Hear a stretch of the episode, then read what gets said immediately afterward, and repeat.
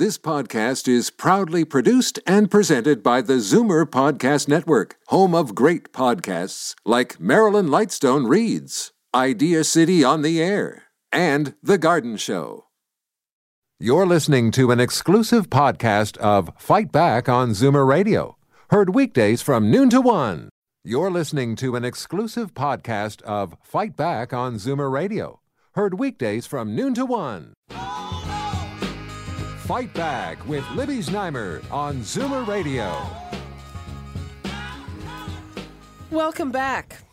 Now we move to an ongoing issue we hear about whenever a big company gets into financial trouble. Pensioners who have no ability to top up their income are among the first to get hurt. Most recently, this happened with Sears. CARP is intent on doing something about it. So, right now, I welcome to the studio Wanda Morris, VP Advocacy of CARP, and Michael Powell, a pensioner from GM. Welcome. Thanks for joining us. Thanks for having us. Okay, so uh, Michael, uh, first of all, what's your situation? You're a pensioner from GM. Right. We, we have not been impacted. General Motors is still operating, so we're still getting our full pension. However, we see the risk involved with other companies like Indalex, like Nortel, like Sears. So we've been advocating quite strongly over the past several years to increase pension security at a federal level, to put pensioners first when it comes to divvying up the assets of a distressed company. Okay, Wanda, uh, what are you going to do about it? Uh, well, we've actually launched a campaign to put pensioners first uh, because right now it's really unconscionable when a company gets into trouble, when they have a, a, bankruptcy or insolvency, the, the bankers get paid, the other secured creditors get paid, pensioners are at the back of the line, and often there's just no money left to go around. Uh, so at uh, carp.ca slash pensioners, we've launched a, a pension campaign and we're asking everyone to sign our petition to let the federal government know that the pensioners need to be at the front of the line. Uh, they're the, the last people that should be impacted by a company uh, going uh, belly up or going into a restructuring or insolvency, or pensioners should be at the front. Okay. Um, can you give us some history? How did it come to be that pensioners are at the back of the line, and in other words, they're considered to be unsecured creditors? So, what happens? We're talking about something called a defined benefit pension plan, where uh, a company says you uh, will pay you you know less than full salary right now and in exchange when you retire we'll pay you an amount every month for the rest of your life. Uh, so that amount those is, by the way are going the way of the dodo bird. They are. But, but, there are over 1.2 million uh, def, uh, pensioners or, or, people working with a defined plan right now. So we're still talking about a substantial number of individuals. Uh, so what happens is, is the company then makes an estimate and says, well, if we've got to make that payment over those years, we think we need to fund um, X dollars. And often the estimates that they make are low, so that when it comes to actually paying out the pensioners, there's a big chunk of an unfunded pension liability. And it's that unfunded amount, which could be 10, 20, 30, even 40% of the total amount owing to pensioners, uh, that pensioners really have to fight for. What happens is that, that banks, uh, mortgage holders, other creditors are given priority when it comes to divvying up the assets, and there's nothing left when it comes for pensioners.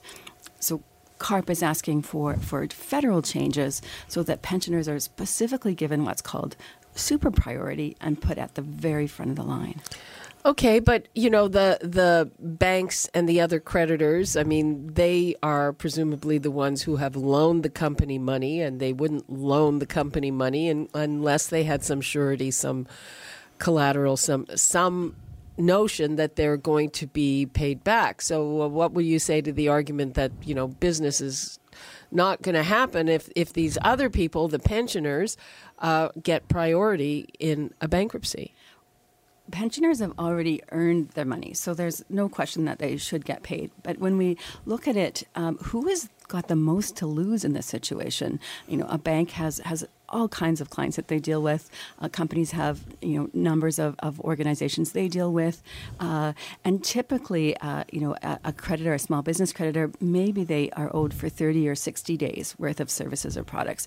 Pensioners are owed for years and decades worth of service, uh, and if we change the laws, which we absolutely must do, then uh, it's a it's a level playing field. People know what the rules are perhaps they uh, a company might say, well, to make that investment, I'll need to charge a little bit more interest, or to change my terms. That's fair enough. But there's no way that we should be letting corporations walk away from their obligations to pensioners. Mm-hmm. Uh, what kind of response have you been getting from your peers, Mike? Well, we've been getting very uh, favorable response. We've been meeting on this issue federally with MPs um, for five, six years, and when we sit down with the MP and explain the situation, virtually all of them say, "Yeah, you've got a good point. We understand it," and and they at least in the room support it. Whether they'd vote for it in Parliament, I mean, we have to have to get there.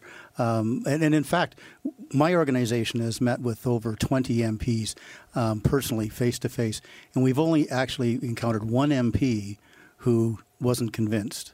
So it's a compelling argument. It's a very complex and technical argument, um, not something we want to get into at this particular point in time. No. But um, but when you go through all the steps, again, like uh, the Supreme Court of Canada ruled that pensions are deferred compensation.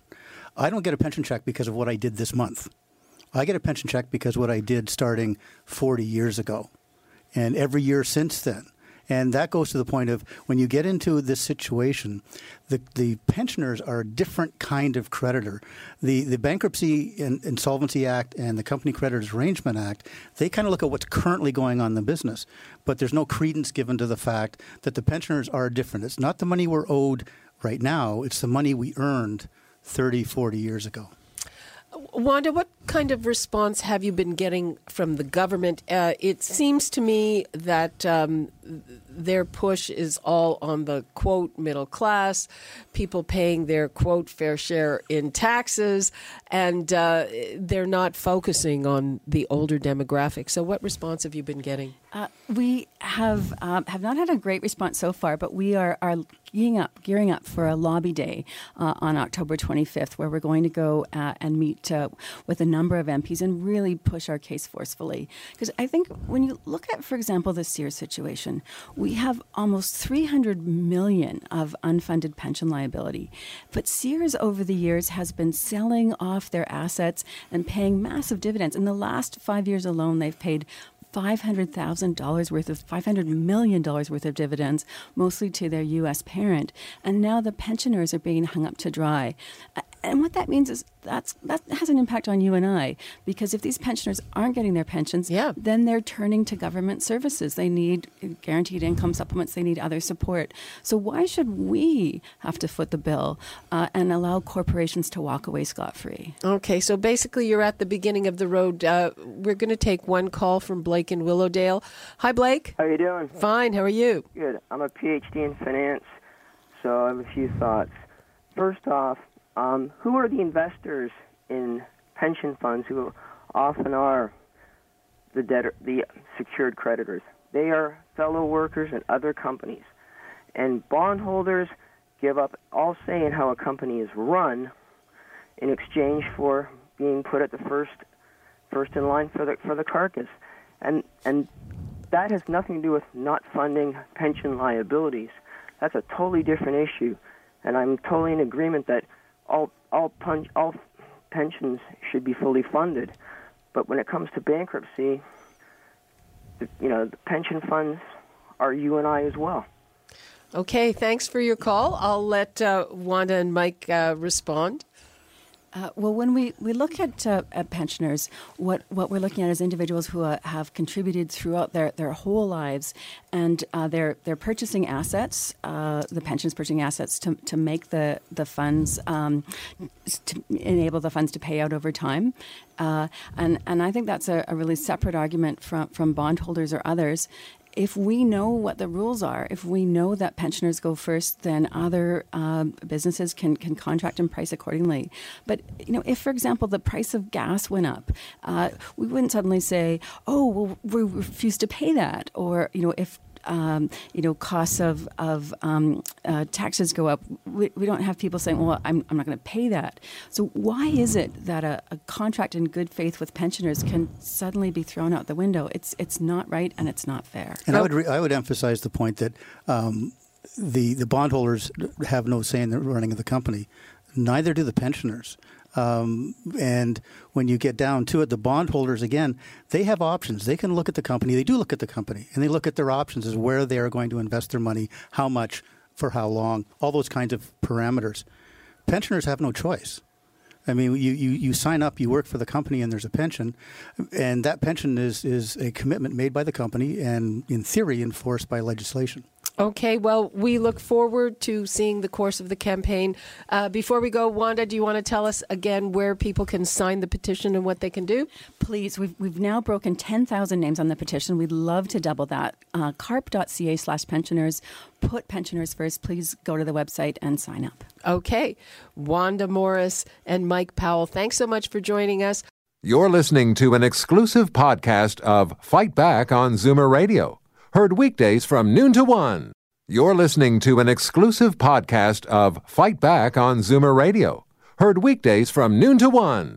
You're listening to an exclusive podcast of Fight Back on Zoomer Radio, heard weekdays from noon to 1. This podcast is proudly produced and presented by the Zoomer Podcast Network, home of great podcasts like Marilyn Lightstone Reads, Idea City on the Air, and The Garden Show.